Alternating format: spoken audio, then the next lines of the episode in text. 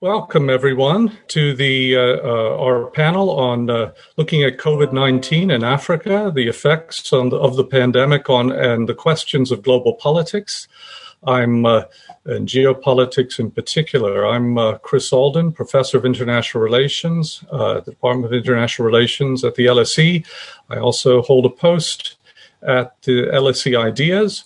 Um, and I'm today joined by a very distinguished group of speakers on um, the question who will help me address this question and, and will pick their brains uh, as to what the impact of the, the pandemic is on Africa, how Africa responds, and in particular, the focus being on geopolitics. Um, our speakers uh, will, will are, are, the following: uh, Professor Assis Malaquias, uh, who's uh, professor and chair of the Department of Global Studies and Maritime Affairs at California State University, and an expert on Angola, uh, uh, amongst other things. Um, uh, the second speaker will be, and participant panelist would be uh, will be Dr. Folashadé Soulé. Uh, she's a senior research associate in international relations at Oxford University. Again, she's done work on BRICS, on uh, global politics and the role of China. Um, and uh, finally, Elizabeth Sidiropoulos, who's the chief uh, executive officer of uh, chief chief exec at uh, the South African Institute of International Affairs, uh, um, has worked extensively on development policy, on South African foreign policy, um, and uh, a, a, number of issues that connected to the geopolitics side. Um, so this is a great opportunity for us to, to open up the issue of, of how COVID 19 matters to Africa. And I think that let me start with one, with, with a few statements and then turn to our panelists. Uh, COVID 19 has has um, had a global impact uh, of unprecedented uh, character and and uh, uh, quality. Um, different states, different regions have responded differently to the to the pandemic. Uh, much of what has been discussed has been focused around public health policy and, and the, the natural concerns about that impact. But in fact, I think what we'd like to do today is uh, link that to some broader questions the, the geopolitics of uh, this, the, the impact on, on African states as actors within their regional systems and within their, the, the global system at large. So our, ours is a, an effort here to step back a little a little bit uh, uh, while still embedded in the, some of the day to day of the pandemic as it affects African uh, societies and states, but to step back and reflect from an international relations perspective what exactly are the trends that we see emerging uh, with uh, with respect to African concerns uh, in in uh, um, in the international system. So, having said that, I've posed uh, a general uh, question to each of the, the speakers, um, and I would like uh, to, to ask Professor Malaquias to to respond, and each of you in turn to respond. How, how is COVID 19, how is the pandemic affecting African relations with the great powers, with China, with the United States, with Europe. We don't hear much about Europe in this context of, of Africa, or less perhaps. Anyway, if I can turn it over to, to Professor Malaquias.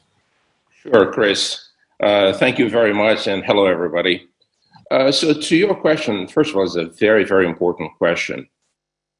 Uh, let me start by contextualizing these relationships uh, just a little bit. Uh, starting with China. Uh, the China China uh, Africa uh, relations. we must say, first of all, that China has been a very solid long term partner of Africa. Uh, China, if we look back a few decades, uh, has supported the struggles for liberation on the continent against Western colonial oppression and is currently supporting uh, African development efforts in very, very tangible ways. Uh, we're all aware of the uh, of the untold billions that uh, uh, China has invested in Africa since emerging as a global power. has invested, especially in natural resources, uh, and is underwriting just massive infrastructure projects all across uh, the continent. Uh, all of us who have visited Africa in recent years uh, could see just massive construction projects going on uh, around uh, the continent. and China has also been able to kind of woo Africa's leaders. Uh, this, uh, one must say, has very much been a two way street. Uh, China uh, has also been a major beneficiary uh, of this relationship. Again, if we go back a few decades, we can note that the PRC owes its membership in the United Nations to the support of African states.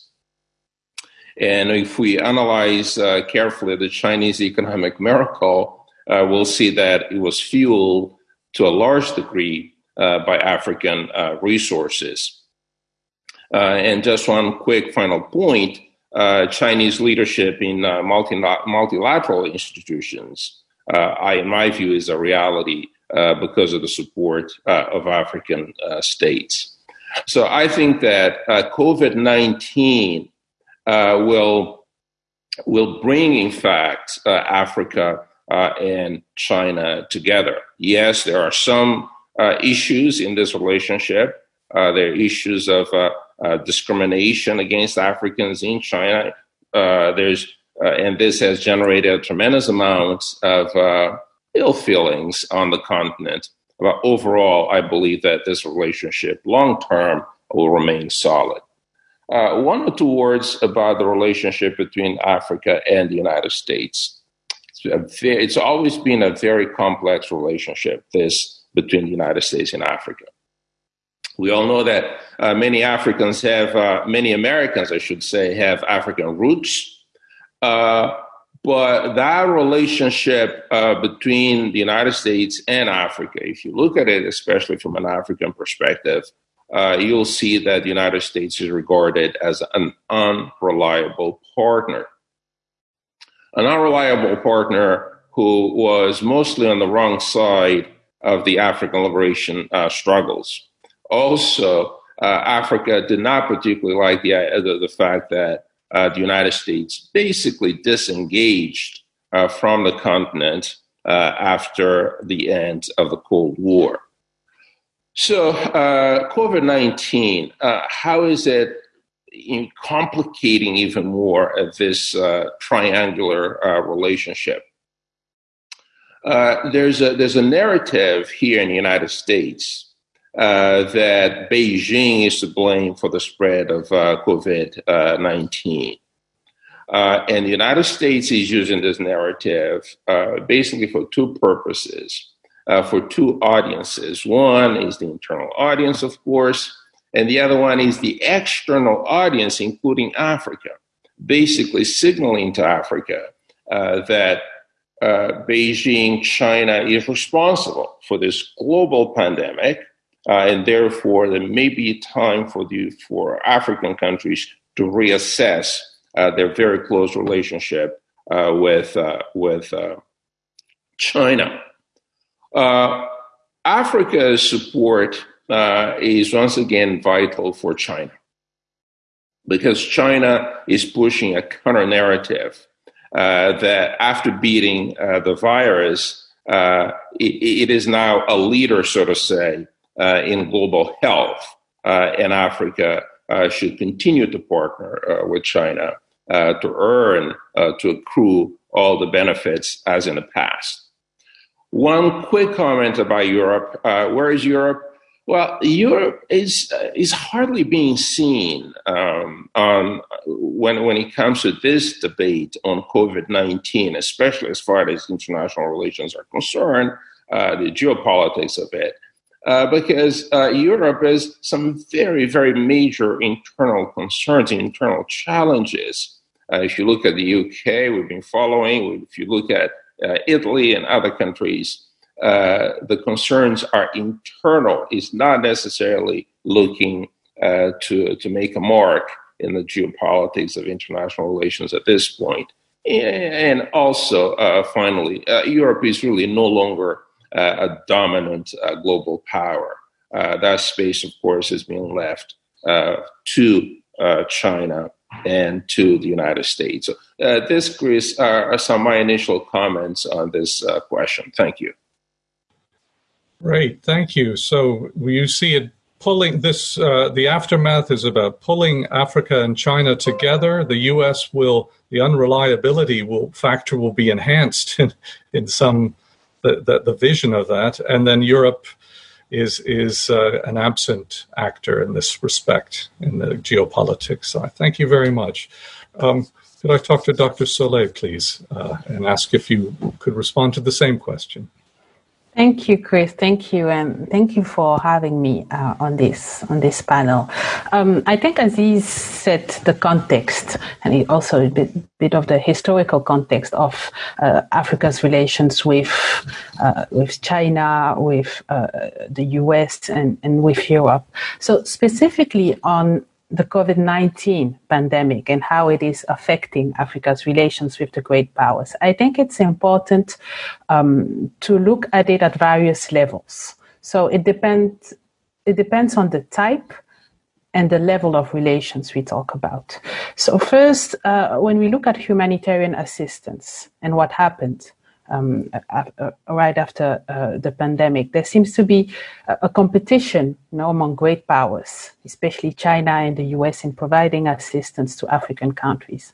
And China has carried out a very visible uh, and active humanitarian assistance. You know, it, it, has been dubbed as you know, masks diplomacy, corona diplomacy, providing uh, you know, equipment, PPEs, medical teams, uh, and all of this was channeled both via traditional state actors, but also via non-traditional actors in um, China's development assistance to Africa. I'm talking about philanthropies, you know, the, the Jack Ma and the Alibaba Foundation.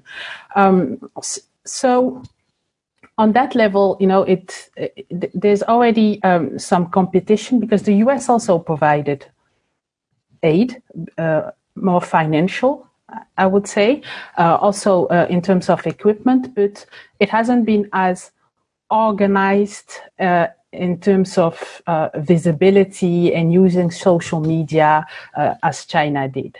Another uh, element, another level, I would say, is on the depth the question, question of debt. That has been a bit more complicated because there seems to be a lack of coordination among various powers beyond the pledge to assist Africa with debt alleviation. Um, China agreed in principle to provide uh, uh, some assistance uh, to address, for African governments to address their debt solvency issue. But given that China's debt is mostly composed of commercial loans, uh, the let's say the, the official position now is to talk about debt restructuring via bilateral discussions, you know, on a case by case selection.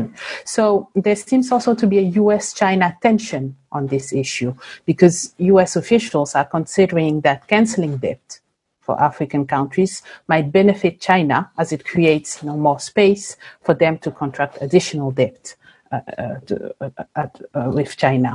And on Europe, Europe has also been providing uh, assistance to African government, uh, but differently so reallocation of initial aid, you know, towards the health uh, sectors and critical sectors, also medical materials. But here again, less amplified via social media, less visible, um, less subject to an organized campaign uh, as, as China did.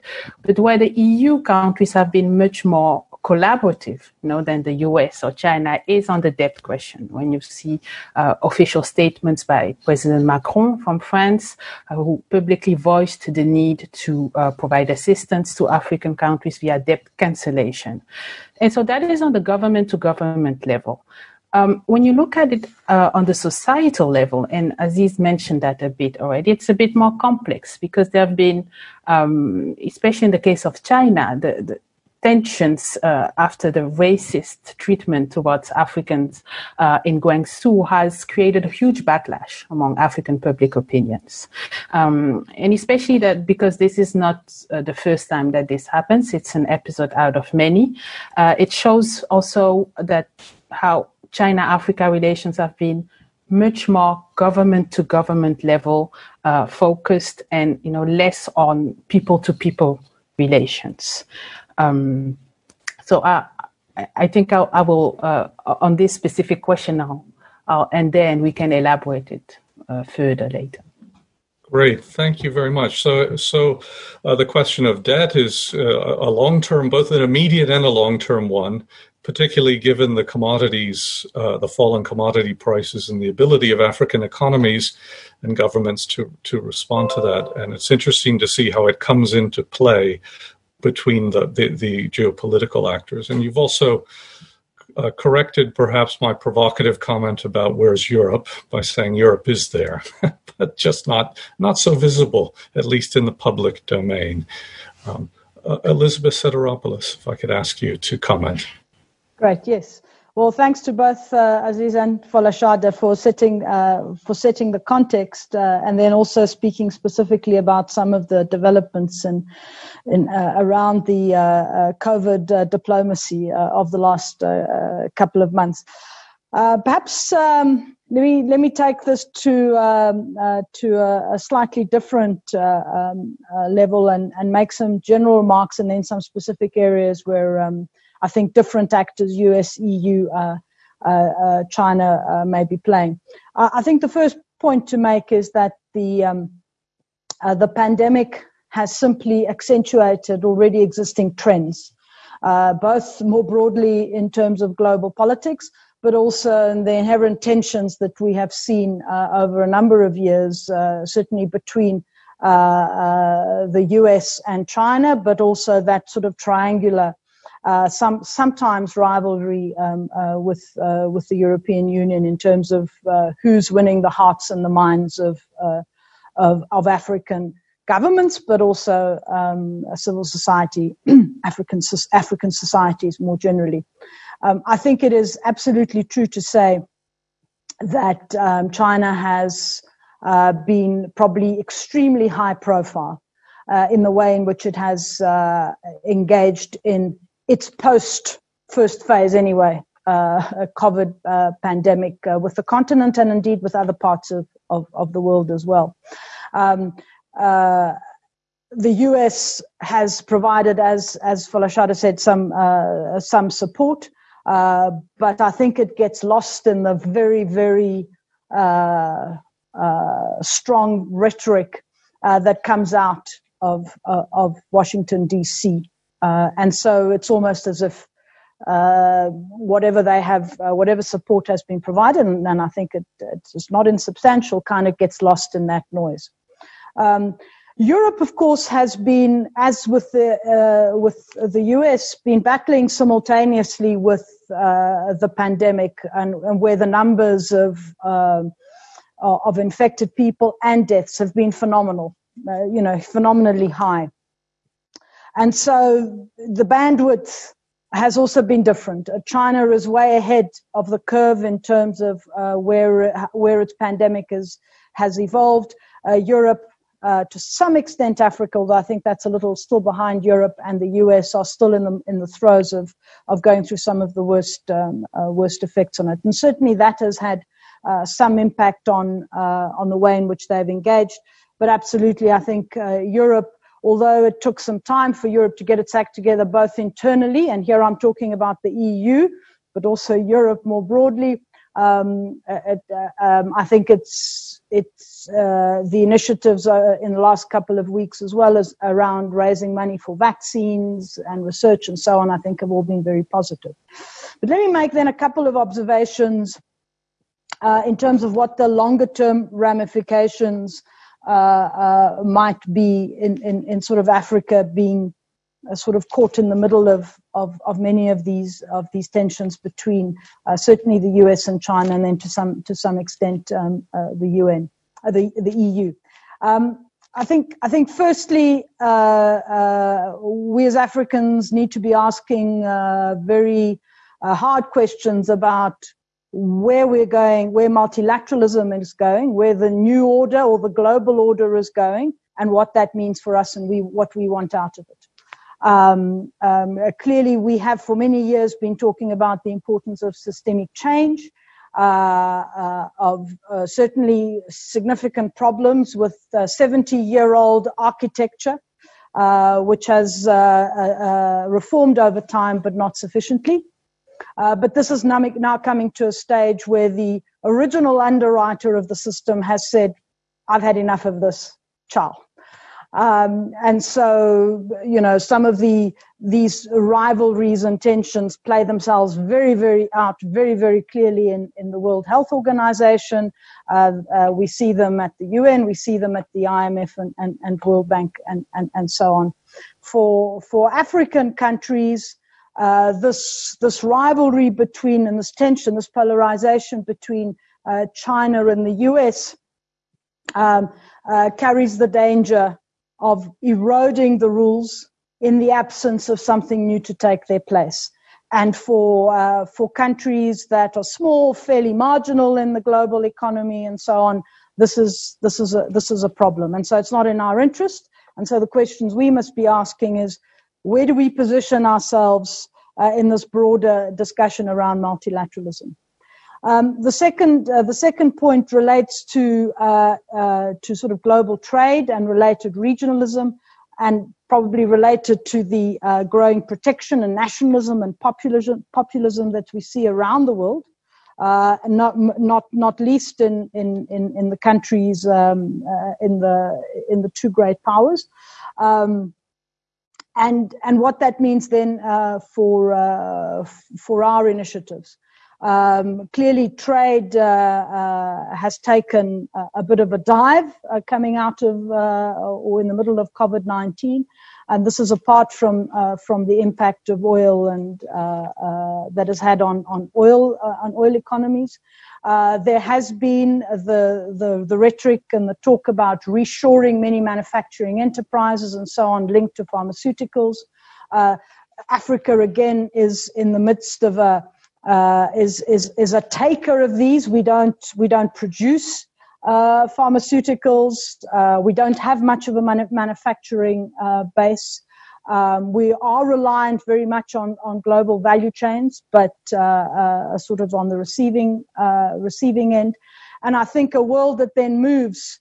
particularly one that where the trade wars between the US and China and the technology wars tend to drive everybody into their own corner, is a world where we have to really double up our efforts around regionalism and initiatives that we've undertaken around uh, the con- African continental free trade area and building of regional uh, value chains. It raises the question about where investment is going to come from in the future.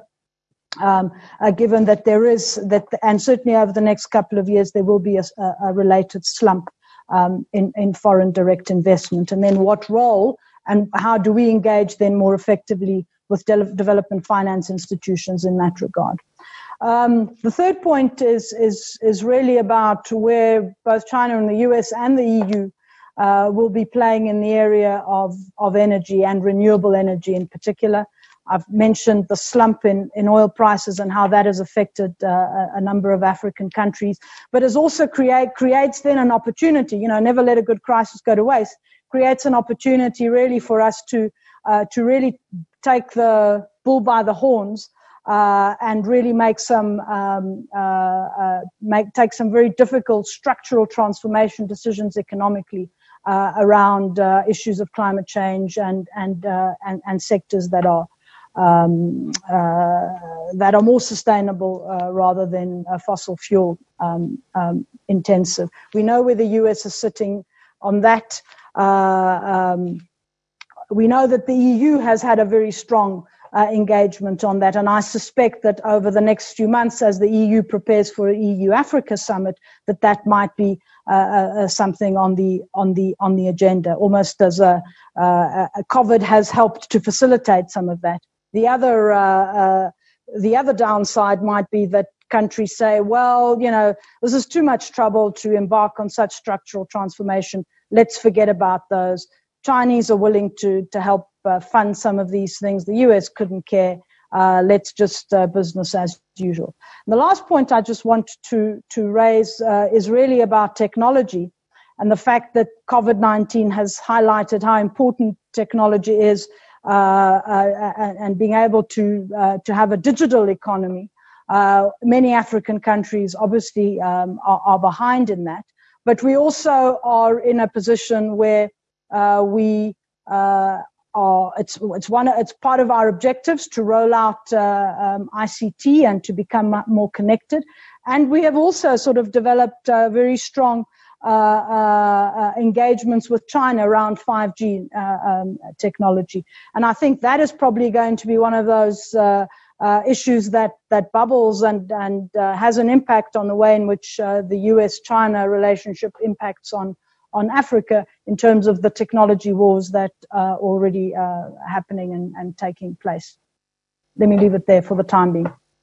Great. Thanks very much. I mean, I, I, what I hear pulling all the threads together through this is public diplomacy is absolutely central to the story of, of geopolitics now, and that digital forms of it are are becoming the, the, the, the, if you like the battleground or at least the the area of contestation to uh, uh if if the United States, for instance, is not well represented uh, uh, across the continent, it's less about what it's doing, but it hasn't told its story, or Europe, or or if China is represented in certain ways, it's because the story is being told in certain ways. This, so the centrality of of digital diplomacy and and who tells the story and how it's received are, are, are crucial, or increasingly crucial, and that's part of that geopolitics, that centering of it. I wanted to pick up on a th- some of these threads and, and, and come back to to um, uh, Assis and ask ask you about um,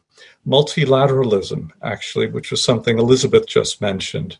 I'm wondering if if uh, multilateralism then is an, a, a, zone of contestation uh, for geopolitics and for Africa, given that Africa put so much uh, uh, um, effort and aligning of policies and, and uh, was well represented in multilateral groups, you know, the, how, how this contestation or competitive conduct affects Africa.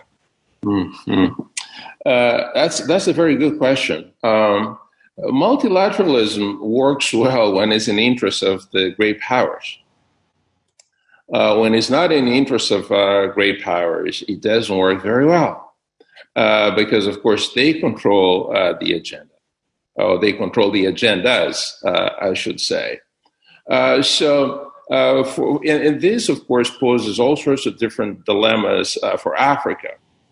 supporting multilateralism when the great powers want it to work uh, but what about when Africa wants it to work? Or what about when Africa needs it uh, to work? And usually that happens when uh, the great powers are more preoccupied, as now, with internal, not external uh, survivals. Uh, the United States currently uh, basically doesn't really care much about multilateralism. China is filling a bit of that void, is filling a bit of, of that gap. Uh, and that poses uh, massive challenges for Africa how to position itself uh, uh better uh, on the international stage uh, to benefit from multilateralism. Very, very, very uh, complex. Uh, African countries uh, over the decades have not been particularly successful in doing that. Uh, if we if we are honest, uh, we're going to uh, to admit that. perhaps post COVID nineteen, with new formulations of multilateralism, maybe Africa can benefit a bit more. Mm-hmm. Thank you.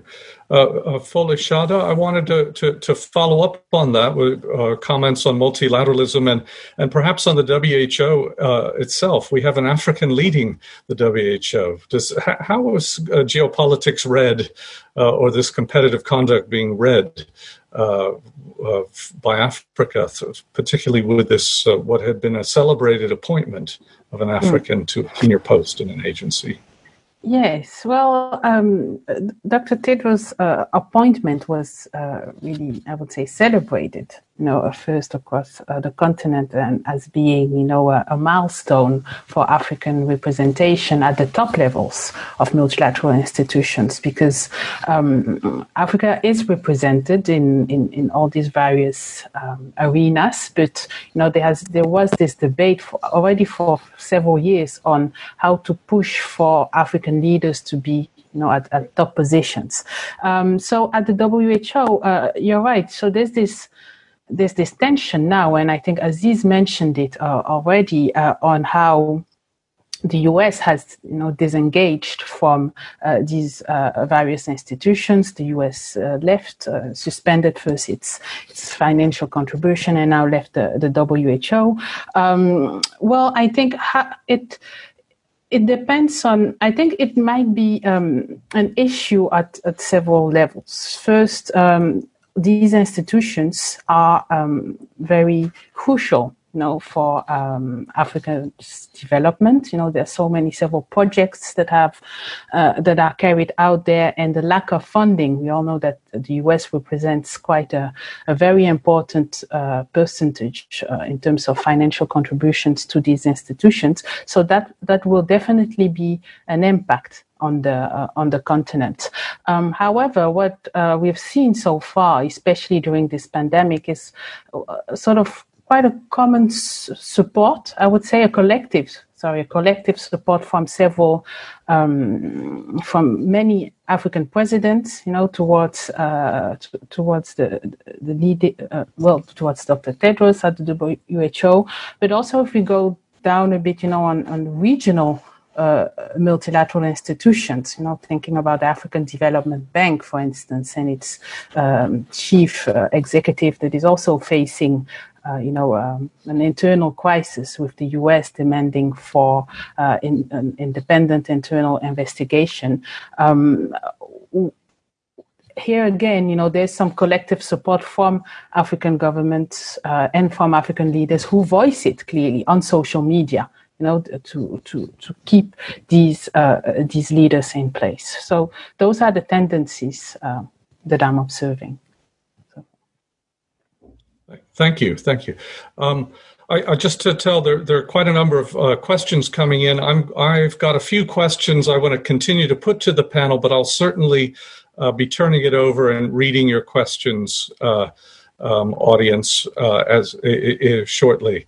Um, if I could ask uh, Elizabeth uh, to speak to the question of particular sectors, do you see um, the kind of competitive uh, geopolitics we've talked about it in a multilateral sector and and uh, uh, in its impact there? Does it have any meaning in areas such as development and security? Does this do we find uh, competition um, impinging on the actual delivery of these very important public uh, goods to African governments and and uh, uh, societies? I mean that's that's a good question, and I think it's important to to differentiate sometimes, although not always, from the sort of high rhetoric uh, um, that particularly comes out of, or the social media rhetoric that that comes out of uh, out of Washington, um, and then what is actually happening on, on, the ground. I think that's important to make that uh, point, certainly in the area of, of, of development and development cooperation. Um, I think in other areas, of course, it's it's it it, it reflects um, uh, reflects reality. I think if we were just to touch on on say development and development cooperation uh, more specifically, clearly.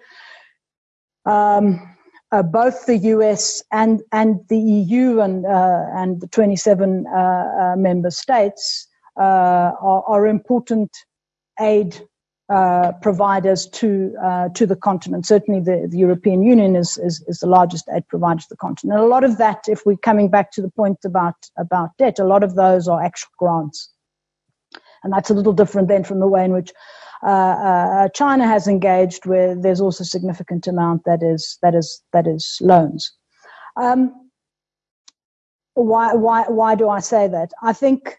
And, and, at the same time, while both the EU and the US, you know, provide uh, significant support, uh, uh, aid to uh, to the continent, and certainly when we talk about the HIV/AIDS crisis, the the US's PEPFAR program has been one of the most significant uh, uh, in, in, in helping countries combat um, combat the HIV/AIDS virus. Um, these amounts are still very small if you're just looking about on the impact at the impact of COVID-19 on African economies, African socioeconomic indicators.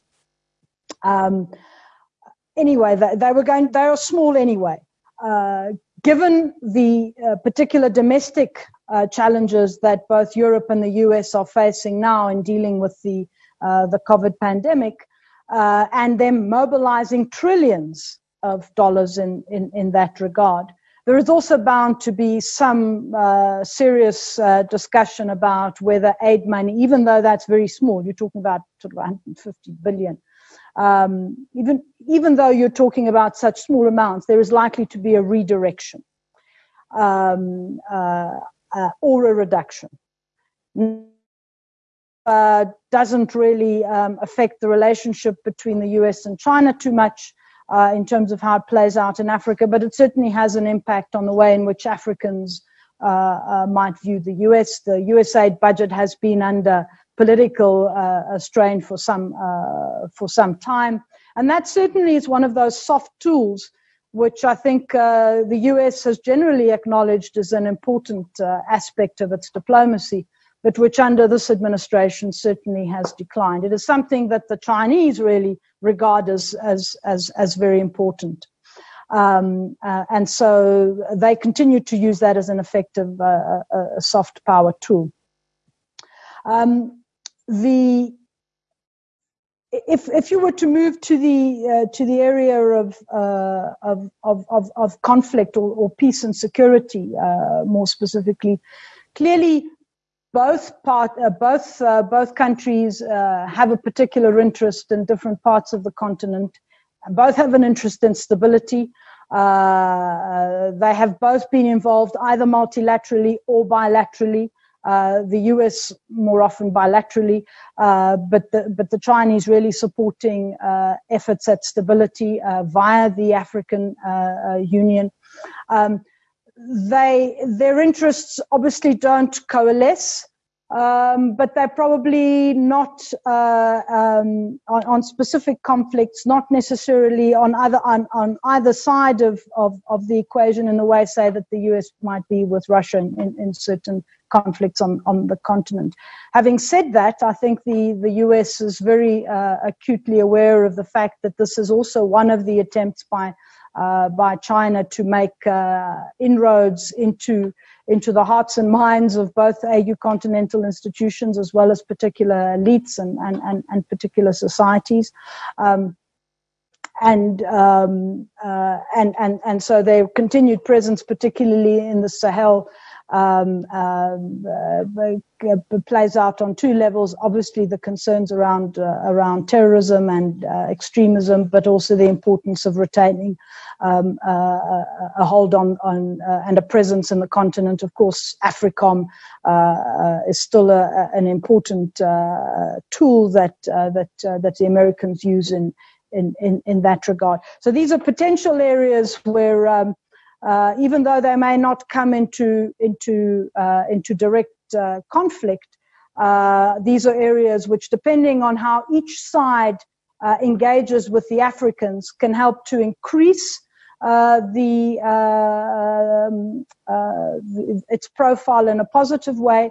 Or, or, or, or decrease it. I think, having said that, and this is my last point, I think there is also the potential, ironically, for some cooperation trilateral cooperation between Africans, Americans, and Chinese in areas such as health, uh, where you're talking about engagement, not necessarily at a governmental level, but certainly um, uh, NGOs and other actors that can come together. And that has happened in the past. In fact, the, the CDC, the African CDC, is, is, is an element of that cooperation in, in, in West Africa around Ebola um, uh, is another. And, and so that so I think we should see it as a as a multi-level uh, uh, engagement where there can be heightened uh, rivalry, but at the same time also very functional cooperation on the ground. And in that sense, it differs from uh, uh, we, from the Cold War era. uh, where really there was an absence of cooperation almost across the board in all sectors. Whereas we see, you know, we can see competition in some venues at some moments in this setting, and we see uh, you know, distinctive forms of cooperation playing out as well. So that's you know it is it's it's it should be recognized. I would also say that what what I hear from from from all of you is the idea that African agency uh, has an opening here, that there are opportunities for African states in competitive environments to uh, play. Uh, to to at least play off or at least uh, improve their position, their bargaining power vis-a-vis the great powers. I'm wondering, uh, Assis, if if you have any thoughts on on that. Uh, on on but before before touching on on African agency, Chris, if I may, uh, I want to uh, go back to a point you just made. You mentioned uh, the Cold War. Uh, and my sense, actually, when, when you said that, I thought you were talking about the new Cold War or the second Cold War uh, between the United States and China. That, in my view, it's basically upon us. and this will, will impact uh, a lot of thinking about development uh, and about security, both in China, in the United States, uh, and uh, in Africa. So uh, I think that we need to uh, we need to pay attention to how this new Cold War will affect both security and development. to your question about about agency, African agency. Uh, in my view, uh, agency hinges on influence. Uh, in fact, uh, when, when we define uh, agency, I think the key word is influence, the degree to which, in this particular case, uh, African political leaders, African states, African actors generally can carve room within the international system uh, room to maneuver, room to influence, room to uh, help determine agendas, uh, and so on and so forth. My sense, though, is that uh, most African countries are a bit, um, uh, their ability to exert influence internationally is still limited. It's still limited. Uh, it's still limited because they do not necessarily have uh, the great currency uh, of international relations power, uh, insufficient supplies, insufficient, uh, their stock of power is not sufficient uh, to influence um, international relations today. You know, just uh, to, if we can talk about, for example, debt, as we've been talking about. Uh, many African countries spend more of their resources servicing external debt than on healthcare. Uh, this is this is extraordinary. You know, it's very difficult uh, for a country or for a group of countries uh, to exert influence internationally, to have agency, if they have to choose between either you pay your foreign creditors, or you allow your citizens to die. It's very difficult for countries like the United States, like China, like the European uh, states, uh, to look upon African countries with a tremendous amount of agency. Uh, so I believe that uh, for African countries to really have um, agency uh, internationally, uh, they will have to take care of the internal issues first. They have to ensure that uh, their economies are developing uh, to a level where uh, dependency is no longer uh, the reality. their, their societies are strong. their societies are, are vibrant. Their societies are resilient once those internal dynamics are better taken care of, then uh, the issue of African agency internationally automatically follows. The reverse, I don't think, uh, will be the case. And and it's interesting that um, the the period that we associate with uh, the rise of Africa, which is an economic rise, and with that a sort of uh, coherent position on the international stage that emerged in, in the 2000s or uh, the first decade and, and uh, uh, a bit into the second decade of the 2000s, started with um, the HIPC initiative, the heavily indebted poor countries, the, the decision to, uh, to, to forgive uh, debt across African economies the, or those most affected, and uh, and it enabled these economies to begin to to, to jumpstart, and that also again gave that that space for great greater development and greater growth and agency in that. Um, what worries me about the pandemic is that we have, and it's and uh, had.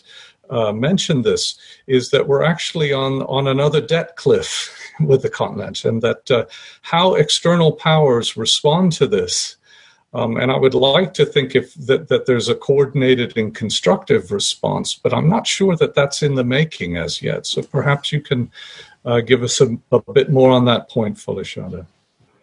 Um, well, on the debt question, I think what um, first on the specific debt question in relations to the pandemic um, uh, that is currently taking place, it's uh, let's say it's an evolving matter. Um, there doesn't seem to be a consensus uh, on both sides. Actually, there is no consensus on the African side, and there's no consensus on the creditors side. So if we look um, at the on the African the African government side first, so first of all, there are different um, requests. Some are asking for debt cancellation.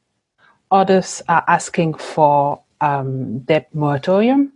And you have a small category of countries, like you know, my own, uh, where I'm from, Benin, who um, just doesn't want anything. Saying they, so their stance is, well, uh, we want to pay everything back uh, because um, if we go into such a program, it will affect our sovereign rate, right? Um, but what this reflects is also the various uh, or the different levels of indebtedness by African countries. Their GDP, uh, the debt to uh, GDP ratio is very different.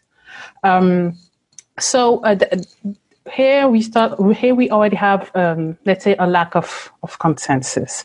Um, on the other side, on the creditor side, Africa's um, debt or Africa's contracted debt to, with so many different uh, contractors. So we have private ones, um, public ones, the development banks, and so there's no, uh, there's not necessarily a coordination there. There, well, we can take some examples. You know, there has been a general pledge by the G20. I mentioned earlier that Europe seems to be more uh, engaging into, um, you know, debt cancellation uh, or debt moratorium for those who are requesting it. Um, the participants in uh, in the in an Afri- in the Africa Private Club, uh, you know, have um, already established also a number of core principles of engagement. And uh, there's also uh, here China also plays a very important factor because many of these countries are um, heavily indebted towards China. You know, I'm, I'm thinking about you know, Zambia, uh, Angola, to some extent also South Africa, um, and ch- most of these loans are commercial loans.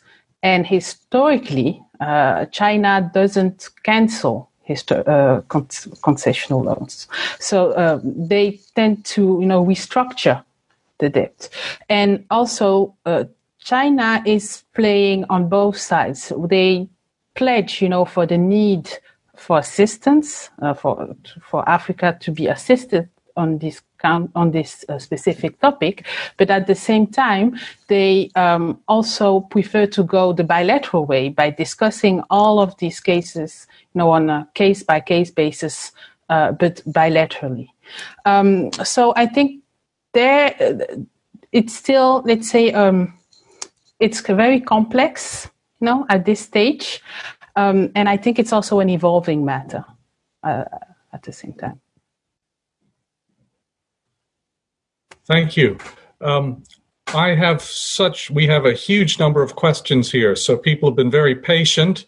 Uh, uh, and I hope uh, um, have have uh, learned and and uh, a lot from what we've been talking about. So let me bring in some of the questions. Uh, let me start with one from from a, um, a UK law enforcement officer. He asked the question on the security side of things: How do African countries feel the EU and its member states are reacting to the Chinese presence in 5G and, and the purchase of key strategic metals, for instance, for electric vehicles. So quite a specific security quest, security, but commercial security question.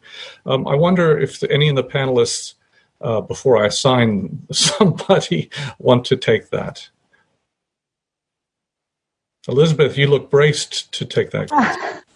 Um, um, I'm not. Uh, I think the question focused on how the EU sees the way in which Africa, uh, African countries are engaging with China on 5G and yeah, correct. Yes, I, I, worded it probably. Um, um, okay, so I'm going to. I'm not sure. I don't. I don't know if I will be able to answer it directly, but clearly to make uh, to make the point, uh, and to reflect on the uh, EU's own internal discussions around uh, uh, 5G and, and, and, and, China's engagement in, in, in the EU, uh, EU and the purchasing of, and also I think added to that, uh, the purchasing of uh, potentially strategic companies. And I know there's been a big debate within the European Union about about the extent to which certain industries should perhaps be protected uh, from takeover, particularly now. Uh, uh, during uh, during this recession, certainly to be protected from from China, from Chinese purchases but I, my understanding is also that even in, in, in Europe, broadly defined, uh, not just the European Union, the issue of, uh, of, of 5G in China is, is also a matter that is uh, that has been much debated, but that that hasn't necessarily been decided one way one way or another. Having said that, I I, I imagine that um, Europe, and I, I can't speak uh, speak for them, but but uh, my perception is that there is probably some concern.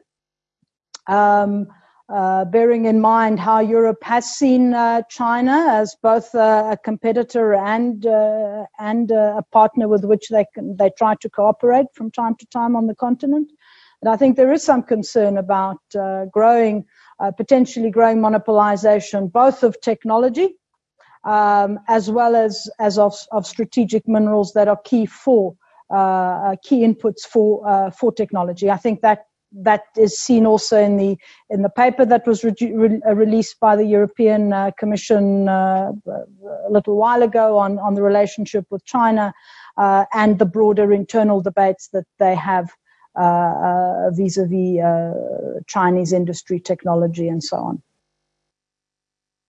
Um, I think that th- there's more to say on that particular topic, um, but um, do, do either of you uh, do, do, either Folashadé or Assis want to say anything further, or shall we park it and, and move on to another question? Okay. Um, what what uh, a number of people have, have asked is uh, where's where are the other powers? We're speaking as if the great power discussion is uh, or external power discussion is one that's rooted in in two players with the, the European Union a, as a, a, kind of collective actor that uh, defined as EU or, or as Europe uh, in various ways. What about countries like India? Where's Brazil? Uh, there, are so-called uh, middle-range powers, uh, South Korea and the like. All of them are players in this environment, and all of them exercise or seek to exercise some kind of influences. And I wonder if if uh, uh, my colleagues have have uh, comments on that. Let me start with uh, Assis. The the other countries are there. Uh, you know, you look at uh, India, look even Iran. You know, the, the, these countries are there, and they, they are they are they're playing they're playing important roles. Turkey, um, you know, they they have. Um, in a way, rediscovered Africa Uh, they they understand uh, that Africa will have a very very important impact into the future. No, uh, if you look if you look around the world, uh, most young people, you know, the majority of young people are in fact in Africa, uh, and they're growing. So a lot of other countries, Brazil has very long historical ties with Africa. These countries are there these countries are there. But is the ability of countries like China uh, to really impact development, uh, to impact security, to impact society in fundamental ways. There, it's almost like there is in there are two different categories. Two different categories. Uh, country in China is quickly uh, becoming uh, a league of its own because when China comes to the table, uh, China comes with massive quantities of whatever it is uh, that the Africans uh, need or want. Sometimes they don't need or they don't want, but Africa, uh, China brings it uh, anyway. There's really no other country right now except the United States in the area of security. That's a massive exception except the United States in the area of security, there are very few other countries that can bring to Africa what uh, what the United States and China uh, can. Now, Brazil, for example, uh, Brazil uh, has for the last maybe three decades, four decades or so, been attempting to play a, a role in Africa, but it is not. It is not. Uh, the the promise of Brazilian African cooperation in a number of fields has not has not materialized. You know, uh, Brazil comes in and builds a dam, takes them decades to, to complete that project. China comes in in a matter of months, done. Uh, so Africans see that, and that's one of the reasons why Africans are, in a way, uh, positioning themselves better with China because Africans are pragmatic. Uh, China is bringing very tangible, very, very tangible returns on that relationship uh, with uh, with Africa, and I think that's the reason. That's the reason why you see China, not so much the other BRICS, uh, China, not so much the other countries that would like to have uh, a relationship, a deeper relationship with Africa. China is succeeding because of just the, the, the magnitude uh, of uh, the resources uh, that they bring to the table. Go ahead. Go ahead, Elizabeth. Go ahead. Well, uh, okay, I see I've been unmuted. So um, um, I want to pick up on, on what Assis said now and, and related to the previous remark he made about the Cold War, uh, a second uh, Cold War. And I think that's, that's an important observation, although I hope we're not at the threshold of a, of a new Cold War.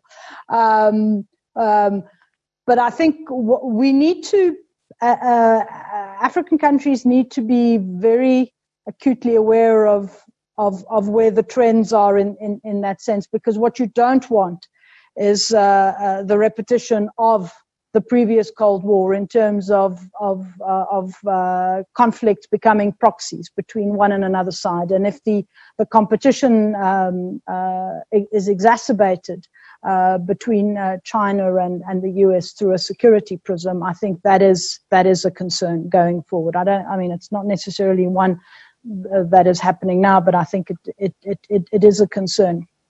I think the one uh, uh, the, the one point I want to uh, to make around um, around other powers is that absolutely they don't have the capacity, they don't have the um, uh, the various uh, and substantive instruments that say a China or, or a US has. But in the absence, in, in this current interim period, let's say, um, uh, where uh, you know the U.S. is retreating. I think it's still by far the most uh, relatively speaking, the most powerful global actor. Uh, China is rising, but it's it's still not the uh, the global hegemon, and I, I think still has uh, sort of capacity constraints um, around that. This this particular period creates the uh, environment for other powers to actually uh, uh, look to advance their interests. And sometimes they can advance their interests without too much uh, wherewithal. Um, and, and one good example is the way in which Russia ha- uh, Russia is engaging, particularly in the in the in the security um, in the security domain. Another one, of course, is to look at Turkey, particularly in Libya, particularly in Libya, where it's actually given the Russians a run for their money. Um, but it's also made significant uh, advances as a regional power in a much broader, you know, region, sort of the eastern and central Mediterranean, as well as as as as, as the Middle East uh, and the Gulf. Also, um, the Gulf states also looking to uh, to parts of the continent where they have seen some vacuum, power vacuum emerging, to actually be able to uh, to become much more involved uh, and in fact to bring some of the Gulf politics into into North Africa. And so this this current period is actually quite dangerous because um, you know how do you deal with the conflict in Libya? Well, it's not just an AU issue, or it's just not a North Africa issue. There are so many other external actors that are in the in the mix now that it becomes really really difficult uh, to try to not um, uh, uh, uh to try to to mediate and to and to negotiate some sort of uh, settlement. There's so many uh, different um, uh, agendas. Yeah, Folashadé, please. Yes, I, I, would just like to um, to add something to what uh, Elizabeth and Assis already said. It, it would be interesting to see how this uh, emerging powers competition will play out um, in during this crisis, but also you know in a post COVID nineteen era, it's very likely that um, global health diplomacy will be you know at the center now. It, will gain much more in priority, um, and given that health diplomacy occupies you know the interface between international health assistance and also international political relations. Um, it, it would be interesting to to see how emerging powers will carry out this diplomacy in Africa.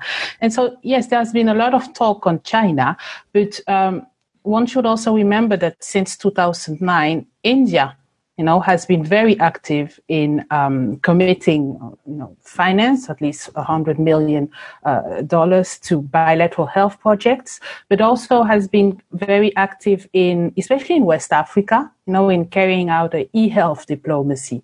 Um, there's this uh, initiative called the Pan Africa Telemedicine, you know, and Teleeducation Network, where hospitals, universities throughout West Africa are connected uh, with their counterparts in India to facilitate um, health um, and best uh, practices, you know, in medicine. So um, it, it, would be interesting to see with this global pandemic uh, how countries like India, but also China, who will uh, very likely, you know, uh, redirect some of its projects in, you know, maybe constructing more hospitals and, you know, more uh, health-related infrastructure. Uh, it will be interesting to see how it carries out. But most importantly, I think uh, it is how do African leaders take advantage of this uh, of these multiple offers, you know, and there is where the question of agency becomes uh, uh, is, I would say, central. You know, wh- when you compare how African governments engage with these various um, actors, it is also a, a huge variety. You know, some like Ethiopia or Rwanda have specific dedicated desks, you know, like China, a China desk where um, diplomats or, you know, other officials speak Mandarin. They have a good knowledge of the Chinese culture. They are, um, of the Indian culture and so on. So they are, uh, the way bureaucracies are structured will also determine how African governments take uh, the most advantage of uh, well, this rising interest uh, on Africa. And, and do you think that uh, some African governments are better poised and positioned to take advantage of it? And, and I'm thinking perhaps in on the health side, that that since that's the, the starting point for our discussion, is is it um, are you know we're un, we're presenting an Africa that's un, essentially undifferentiated, but of course they're great diversity, institutional depth, mode of governance, et cetera, et cetera. Um, does, uh, what what what do you think, Folashadé? Others on the panel think? Well, um, let's say I think it it I said it a bit um, uh, in in my previous remark. I think it really depends on uh, whether or not these governments have. Let's say a China strategy or an India strategy or not. Uh, no, I I'm specialized on you know, francophone West African countries, and I, when I compare them, um, I, I, can see that sometimes China or, or dealing with relations with China or with India um, haven't um, haven't created like a reorganization of these bureaucracies meaning that the Asia department uh, deals with India matters and China matters, but there's no dedicated team. Uh, and so this hasn't changed uh, overall. But there are some exceptions, you know, and you take a country like Cote d'Ivoire, they have a dedicated um, China uh, desk as well, just like Ethiopia does, because the, the rising number of infrastructure projects and uh, also the debt and loan contraction um, towards China has created the need to coordinate um, and elaborate a specific strategy. And this is uh, more the case, I, I, think, also a bit with Senegal, Cote d'Ivoire, but less the case with other small countries. If you take a country like uh, Benin, for instance, one of the struggles they have had is because they haven't been able to uh, negotiate very um, effectively, you know, uh, on a coordinated basis. And so that creates lots of issues where you have some you, agency is still there, you know, but it's very um, sporadic. You know, it's individual. It's um, it depends on one. Uh, there's one department that exercises, you know, more agency in terms of signing better deals, uh, providing you know more um, labor contracts, or you know, just reviewing whether environment and construction norms are enforced. So um, there's there's really an important variation there, and I think one thing that is uh, really a priority is the need to come up with a very coherent strategy towards China or even the others, but with these countries that are now their first trade partners. Great. And, and I see I have some other questions here. This one that came through for Elizabeth in particular um, which is the import, about the importance of technology. Um, but uh, uh, uh, you flagged that in your opening statement. But how is it that, uh, and this is a, from Colombia, I should say, um, how is it that um, internet? How is this supposed to happen with so many communities that don't have access to to the internet? Uh, you know, we, why even talk about five G when when people you know don't have have no G, as it were. Uh, uh, so, in in uh, is there an opportunity here to expand that? Does this provide the access points to to expanding that?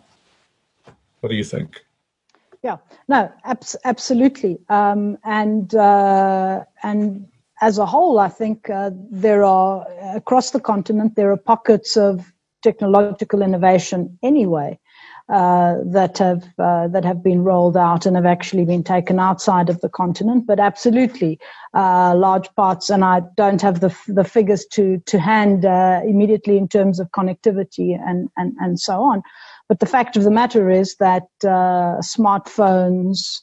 Are, you know, do not have 100% coverage in terms of the population, but are certainly uh, growing in, in, in, in reach. Um, there is a possibility, and this has been something that has also been recognized continentally, there is a possibility uh, to, uh, and indeed an imperative, uh, that, that COVID has, has brought to the fore even more strongly. There is an imperative to actually roll out uh, infrastructure, ICT infrastructure, even to the most uh, remote areas. We have already heard the stories of, of farmers in rural parts of East Africa or Southern Africa, sort of getting, you know, getting prices of products uh, uh, uh or um, uh, where they might sell their, uh, their their produce on their phones and so on. And so these are opportunities that are critical if we are to increase at least our economic agency and reduce our dependency. I think COVID has brought that home more forcefully. The question is whether after COVID and whether that is over the next year or two years or whatever it, it, it might take to, to get over it, uh, we are still going to be uh, uh, focused on uh, on the lessons that we are learning now about what we need to do in terms of our development. If we don't do that, and this is the big challenge around development, if we don't do this, uh, we stand to lose a lot of the developmental gains that we um, uh, we on the continent made over the last uh, last two decades. That's the biggest uh, that's the biggest uh, threat.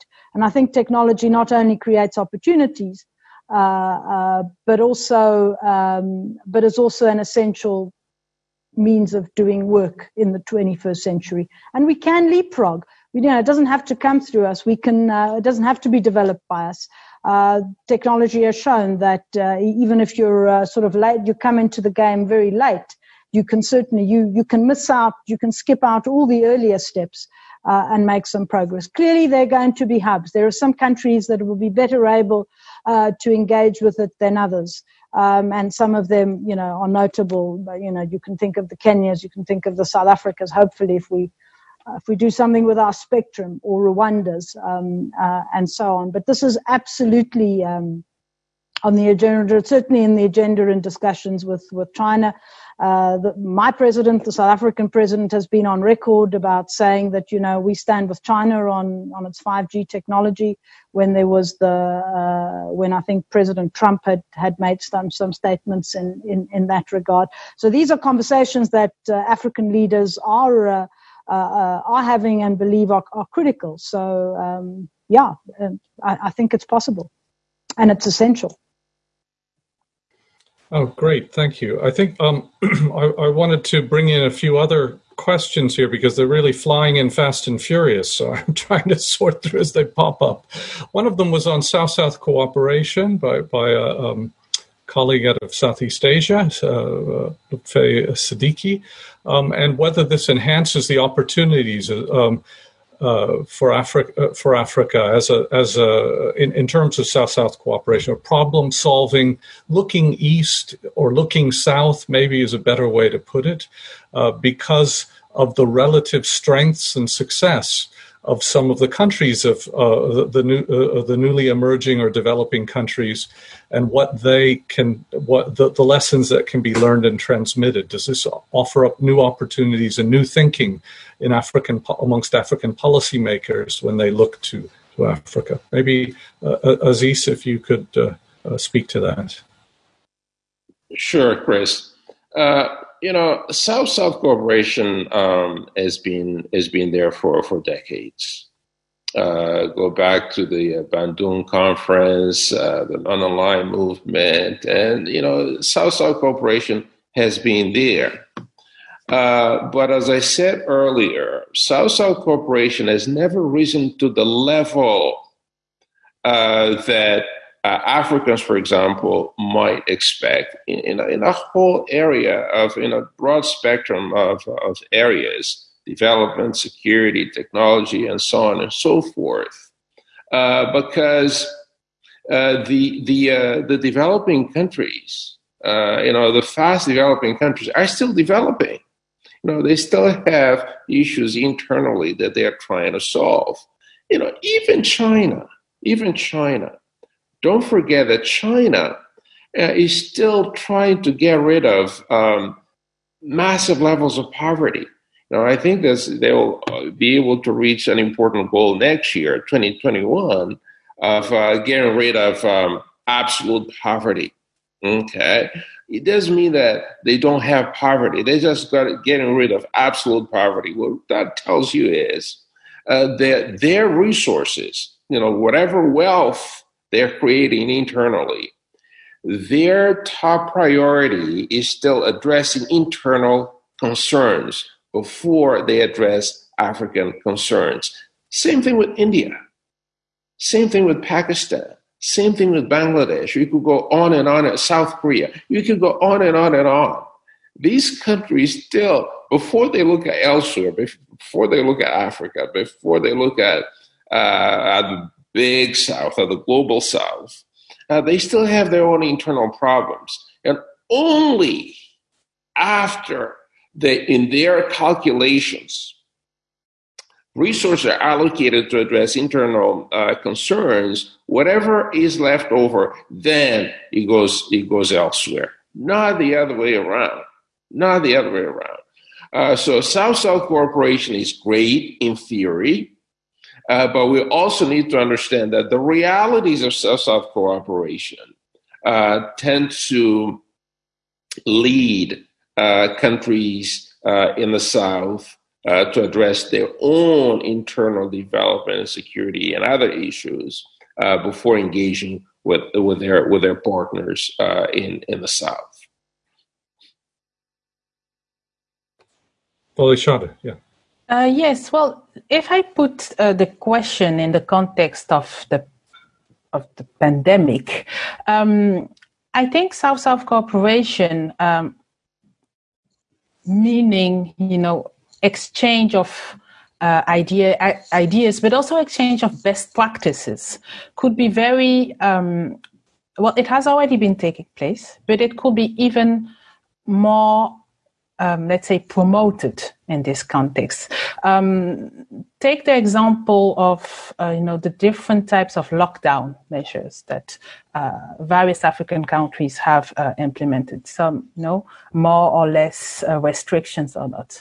Uh, many of these models were copied from the West, and so there have been voices saying. Um,